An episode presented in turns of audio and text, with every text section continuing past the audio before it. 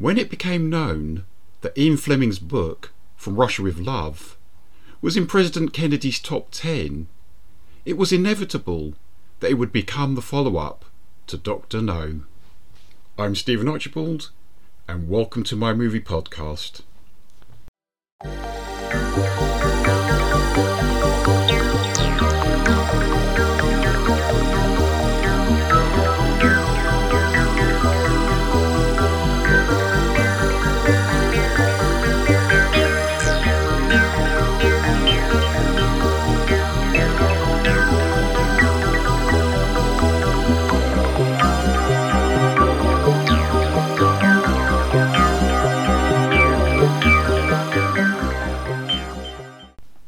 Hello. A warm welcome to my podcast. They came from within cult movie reviews. Handmade with love. From Russia with Love, 1963. A year on from Dr. No, the MI6 agent James Bond made a triumphant return to the big screen in From Russia with Love. Many consider it to be the best Bond movie of them all and even if you may not think it is, you'd be hard pressed to deny its place as one of the greats. Once again, Terence Young served as director, Peter Hunt as editor, and Ted Moore as cinematographer. And yet again, they pulled off a film which looks and moves beautifully. In fact, Ted Moore received a BAFTA for his efforts. Enraged by the death of their man Dr. No, the dreaded Spectre organisation plan an elaborate revenge. They want to belittle the British Secret Service by eliminating their top agent 007 and to also get one up on the Russians. With MI6 aware of what's going on, Bond is sent to Istanbul to link up with a beautiful cipher clerk who works at the Russian consulate, Tatiana Romanova, who's played by the stunning Italian actress Daniela Bianchi, claims she wants to defect to the West and offers up a Lektor decoding device as a sign of her good faith.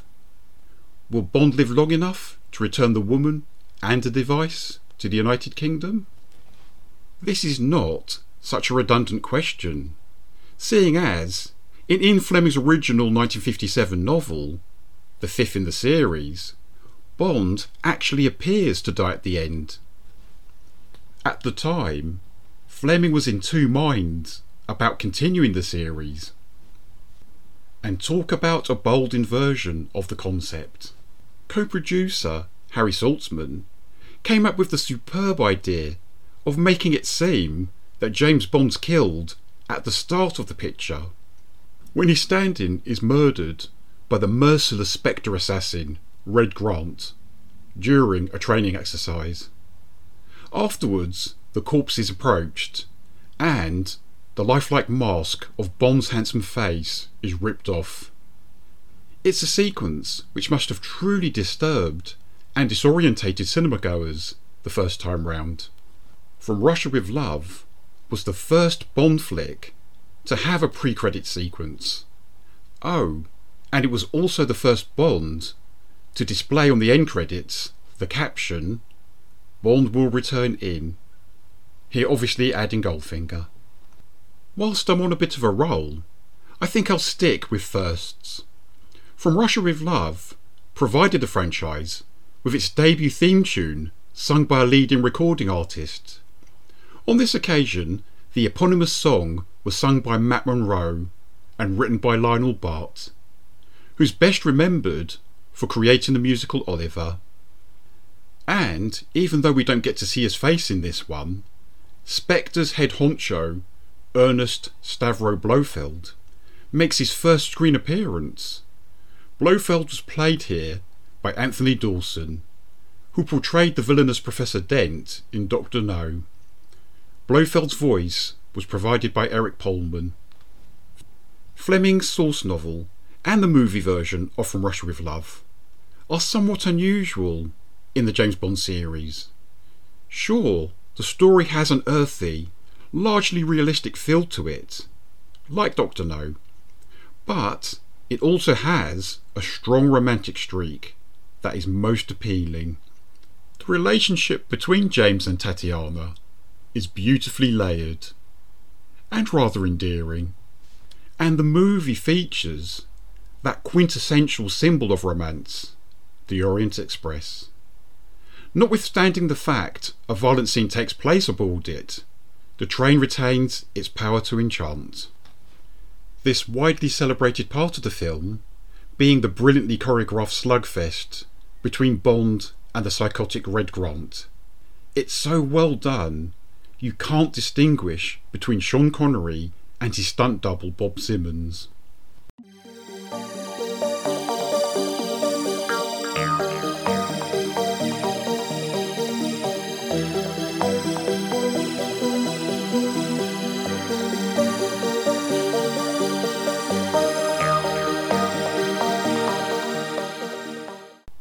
Red Grant was played by the great English actor Robert Shaw. Aside from excelling at acting, Shaw would also become a quality novelist and playwright. Acclaimed theatre work led to Robert appearing in such outstanding movies as The Dambusters, The Sting, the 1974 version of The Taking of Pelham 123, and of course, Jaws. Dedicated to his craft, Shaw went on a bodybuilding course to prepare him for playing Red Grant. Sadly, like his father Thomas, Robert was an alcoholic. He died from a heart attack in County Mayo, Ireland on the 28th of August 1978. He was just 51 years old. Tragedy also pervades the life story of the Mexican actor Pedro Armendariz. He plays Bond's MI6 contact in Istanbul, the feisty Kerim Bey. Pedro had appeared in such John Wayne vehicles as Fort Apache, Three Godfathers, and The Conqueror. Armendariz was suffering from terminal cancer whilst working on From Russia with Love. He chose to courageously soldier on so that he could provide his family with financial support. A stand in, thought to be the director Terence Young himself, performed Pedro's final scenes in the movie.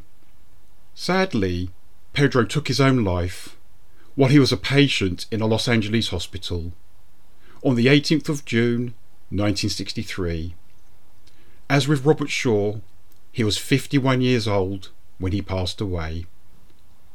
What's touching is that his son, Pedro Armendariz Jr., appeared in the 1989 Bond flick License to Kill as President Hector Lopez. The luminous Daniela Bianchi holds the distinction of being the first runner up in the Miss Universe contest of 1960. She was 21 years old at the time of portraying Tatiana Romanova. Despite her considerable screen presence and noteworthy acting skills, Daniela chose to quit acting in 1970 when she married the shipping magnate Alberto Camelli. She did, however, attain another link with Bond before she retired. Daniela co starred in the 1967 Italian spy movie OK Connery, aka Operation Kid Brother, alongside Sean's real life younger sibling, Neil. Sadly, Neil passed away six months after the death of his famous brother, following a short illness at the age of 82. Having provided some assistance to Monty Norman on Doctor No, the wonderful John Barry got to compose all of the music for From Russia with Love, his first of 11 Bond soundtracks. The vicious Spectre agent Rosa Klebb was Ian Fleming's first female super baddie. Sadly, cliche prevailed, and Rosa was depicted as being rather repulsive looking in both the novel and the movie versions. The rather pleasant looking Austrian theatre star Lotte Lenya was cast to play her. Lotte, who was married to the celebrated German composer Kurt Weill, not once but twice, is terrific in the role. She makes you want to hiss at the screen. A quality performer, she received a supporting actress Oscar nomination for her part as the Contessa Magda Terribile Gonzalez in The Roman Spring of Mrs. Stone from 1961. From Russia with Love was filmed between the 1st of April and the 23rd of August 1963. Most of it was shot at Pinewood Studios, added to location work which took place in Turkey, Scotland, Switzerland, and Italy. And its premiere was held at the Odeon Leicester Square on the 10th of October 1963. The film was produced, of course, by Cubby Broccoli and Harry Saltzman for Eon Productions, with United Artists serving as distributors. Us Hammer fans love seeing the appearance of Miss Hyde herself, Martine Beswick, playing a gypsy girl who slugs it out with a love rival. From Russia with Love would be an ideal date movie if it wasn't for all the violence and deception. I'm Stephen Archibald, and thanks once again for listening to my podcast, They Came From Within Cult Movie Reviews. Facebook and YouTube listeners can find all of my podcasts via various website hosts. Thanks again for listening, and goodbye.